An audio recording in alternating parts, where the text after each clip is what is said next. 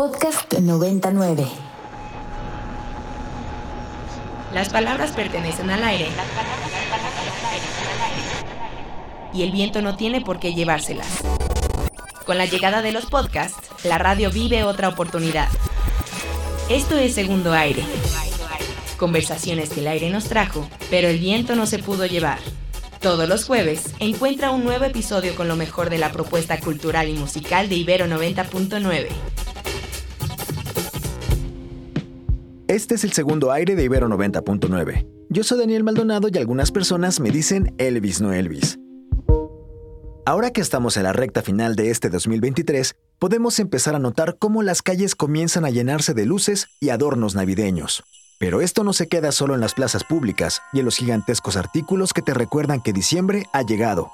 En las casas de cada mexicano empiezan a abrirse las cajas de zapatos con todo lo hecho a mano. Este segundo aire estará dedicado a esas pequeñas cosas, desde los calcetines colgados, ositos con gorros, tapetes para árbol y esferas, hasta las otras pequeñas cosas de una industria gigantesca, las letras chiquitas de los festivales de música. Daniela Walley encabeza Agujas Combativas, una colectiva para pensar el estatus político de los quehaceres manuales, y Patrick Watson es un músico canadiense que tocó en el Festival Corona Capital, en la tarde cuando apenas arrancaba.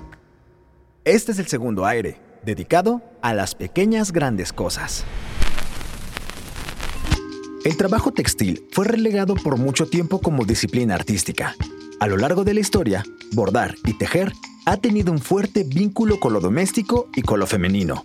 Hasta la cabina virtual del Inspiria, que se transmite de lunes a jueves a las 12 horas, llegó la voz de Wally, una mujer que ha encontrado en los textiles el lugar para repensar el rumbo de su vida, de su historia familiar, y ha encontrado en ellos un espacio de enunciación. Creo que nos pasa a muchas que después de entrarle y dejarnos como seducir por los hilos y las agujas, em, descubrimos como una especie de linaje textil. Yo como que sabía que mi abuela era costurera y que había llevado la economía familiar haciendo ropa. Mi tía es vestuarista de cine y también está muy vinculada como a pensar lo textil, pero no lo había visto, como que lo había visto y lo sabía, pero no lo sabía. Pausa. Momento de ponerse a pensar en los textiles en nuestra historia familiar. Les voy a compartir algo personal.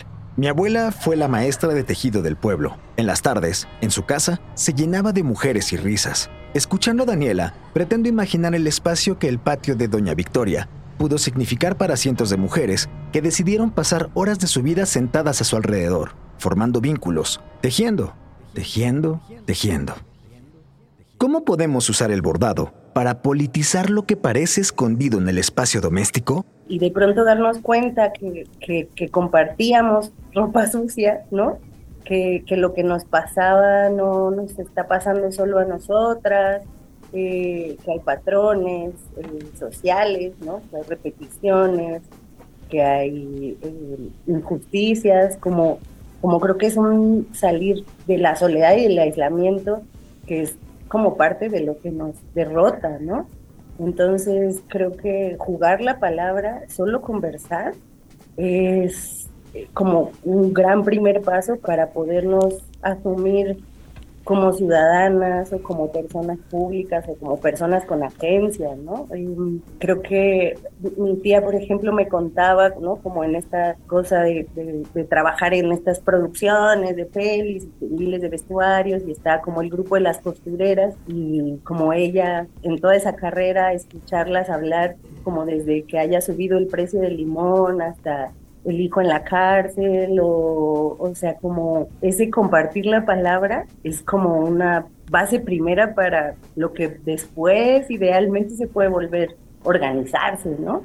Pasamos por desapercibido la creatividad y trabajo que hay detrás de los objetos cotidianos. Si pensamos en los textiles como un testigo del movimiento corporal, del tiempo y de las habilidades que se requieren para hacerlos, podemos imaginar a quienes los crearon. Creo que mm, hay algo de lo que estamos empezando a registrar, ¿no? Como antes en este mm, perfil doméstico decorativo, pues daba cuenta del rol de las mujeres en, sus hogares, eh, en las labores de cuidados, ¿no?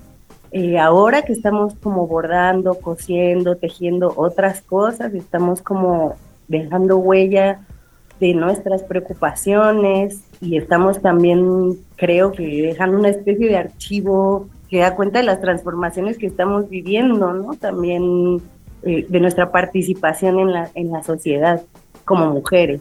Y creo que otra cosa súper importante que a veces siento que pasa menos acá en México que en otras partes, como Colombia o Chile, es como, me voy a permitir usar una palabra colombiana como la, la juntanza, como el juntarse a hacer, ¿no? Eh, y, ese abrir otras conversaciones y decidir y darse cuenta de que lo que una de lo que a una le interesa es, es relevante, es importante y lo piensan otras y entonces ya no estoy hablando solo de mí misma o del ámbito privado, sino de pronto esta posibilidad de llevarlo textil a, lo público, ¿no? Y entonces usarlo para conversar, para entender, para pensar. Eh, creo que eso también es algo que está dejando, ¿no? Como trazos de memoria de, de lo que estamos viviendo.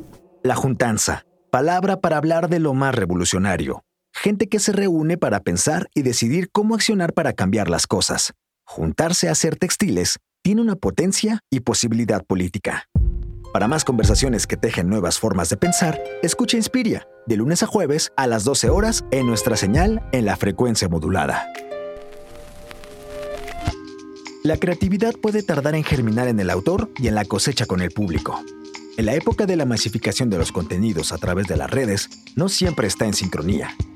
Patrick Watson compuso Te dejaré notas, que en francés se dice distinto, pero no será hoy el momento en que ejercite esa lengua.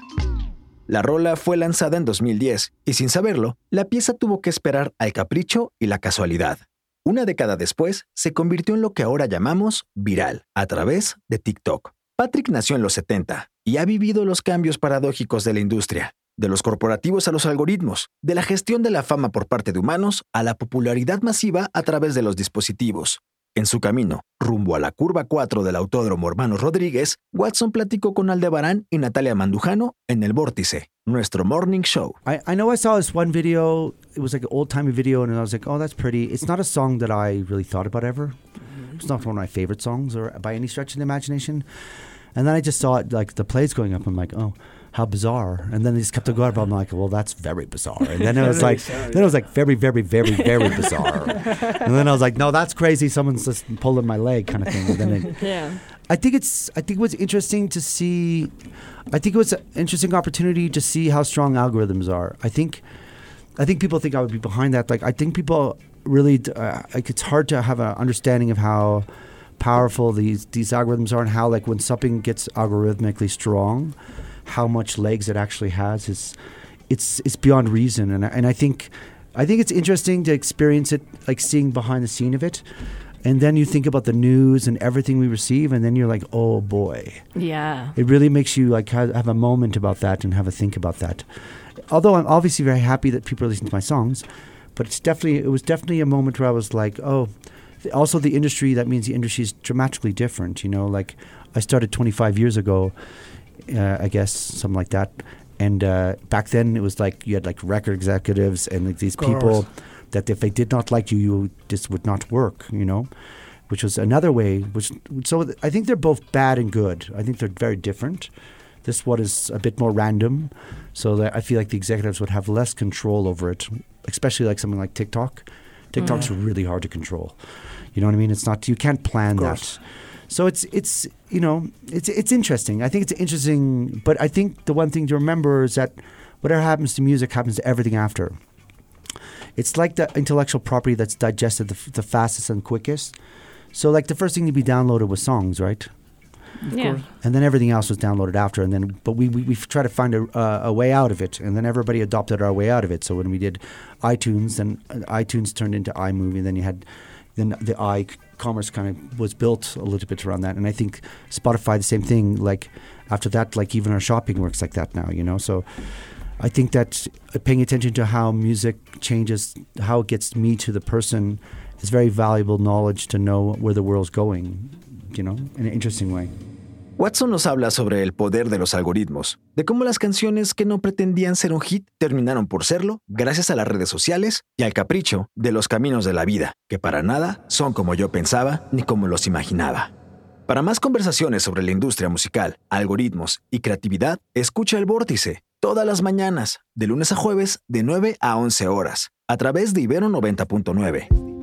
Este fue el segundo aire dedicado a las pequeñas grandes cosas. Por ahora decimos adiós y estaremos una semana más recopilando conversaciones que pertenecen al aire y que el viento no debe llevarse. El próximo jueves tendremos un nuevo episodio para ti. La voz y el guion son de Daniel Maldonado, Elvis no Elvis, la edición de Sofía Garfias y la producción de Ana Valencia, la vampiresa. Hasta la próxima. Ah! No olvides ponerle 5 estrellas, rankearnos, compartirnos y demás en tus redes sociales. En una de esas nos hacemos virales como Patrick Watson. Hasta la próxima. Ahora sí, adiós.